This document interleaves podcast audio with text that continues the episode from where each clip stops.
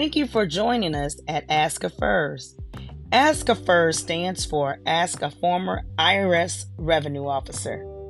Here at our podcast, we will discuss a wide range of financial related topics. My name is Charlotta Hall. I am the managing member of ADH Financial Services LLC. Please add us on Facebook, Instagram, and TikTok.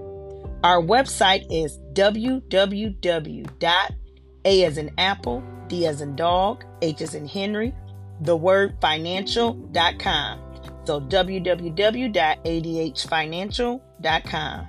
If you need to file a tax return, have an IRS debt issue, or need business bookkeeping, give us a call.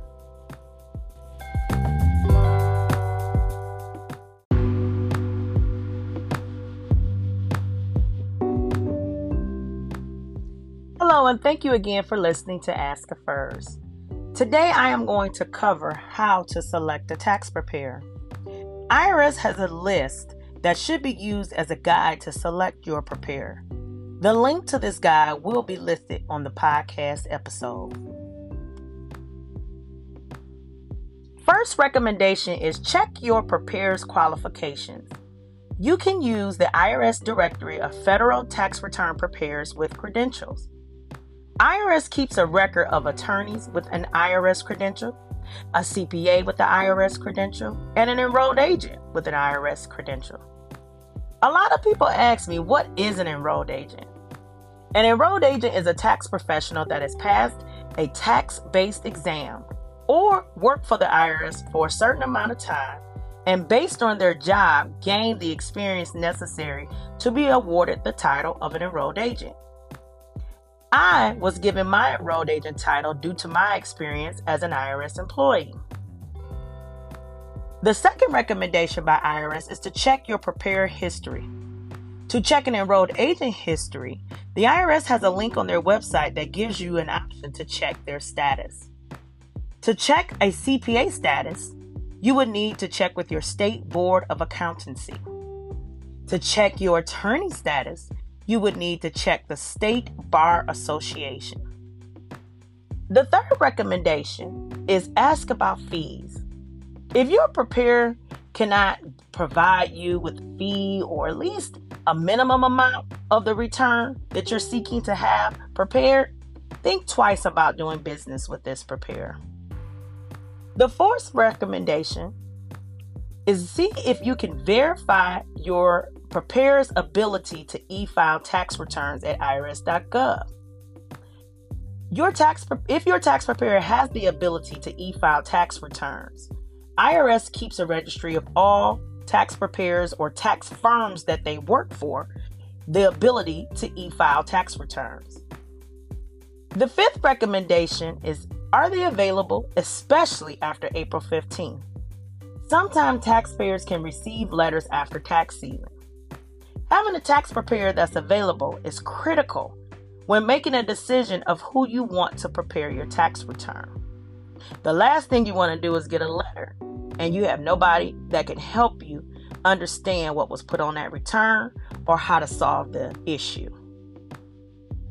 The sixth recommendation is your preparer should ask you for questions and documents. If they don't, I will question doing business with that person. For example, if you say you have a business, they should ask you for some of your documents, uh, receipts, expense report, profit and loss statement. I mean, something. If they're not asking you for anything, then I would question doing business with that person.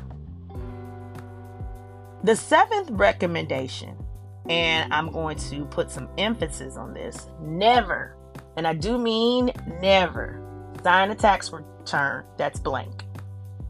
In addition, I will look at the area below where you would sign your tax return.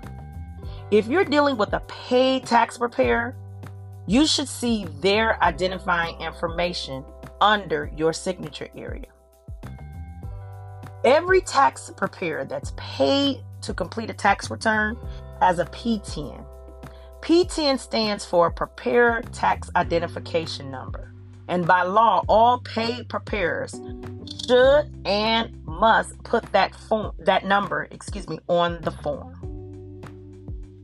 The eighth recommendation before filing your tax return, you should review your tax return with your preparer. You should know every line that was placed on your return. IRS hold you responsible for what goes on that tax return. So if you do not understand, ask your preparer to explain it. Do not sign Form 8879 without reviewing your tax return. Form 8879 gives the permission the preparer permission to electronically file your tax return. So if you haven't reviewed it, don't sign it. The ninth recommendation is review your direct deposit information if you have a refund. Confirm your routing and account number at the bottom of page 2 of Form 1040. It's the area right above your signature. If you see a different account number, ask your preparer why. The only reason you should see a different account number is if you selected to have your preparer's fee deducted from your refund. However, you should still receive some type of disclosure statement saying where your final refund will go after your preparer fee is deducted. The 10th recommendation if you do pick a bad preparer, for example, your refund was stolen, you had other information put on your tax return that you had no idea. The IRS do have a way to, to report bad preparers.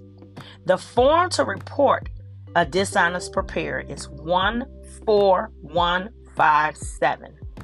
You can find that form at irs.gov. As always, I hope this helps. If anyone needs any assistance or need a new preparer, please let us know at ADH Financial. Our phone number is 313 427 3667. Have a great day. Please tune in and listen to Ask a FERS next Sunday, 7 p.m.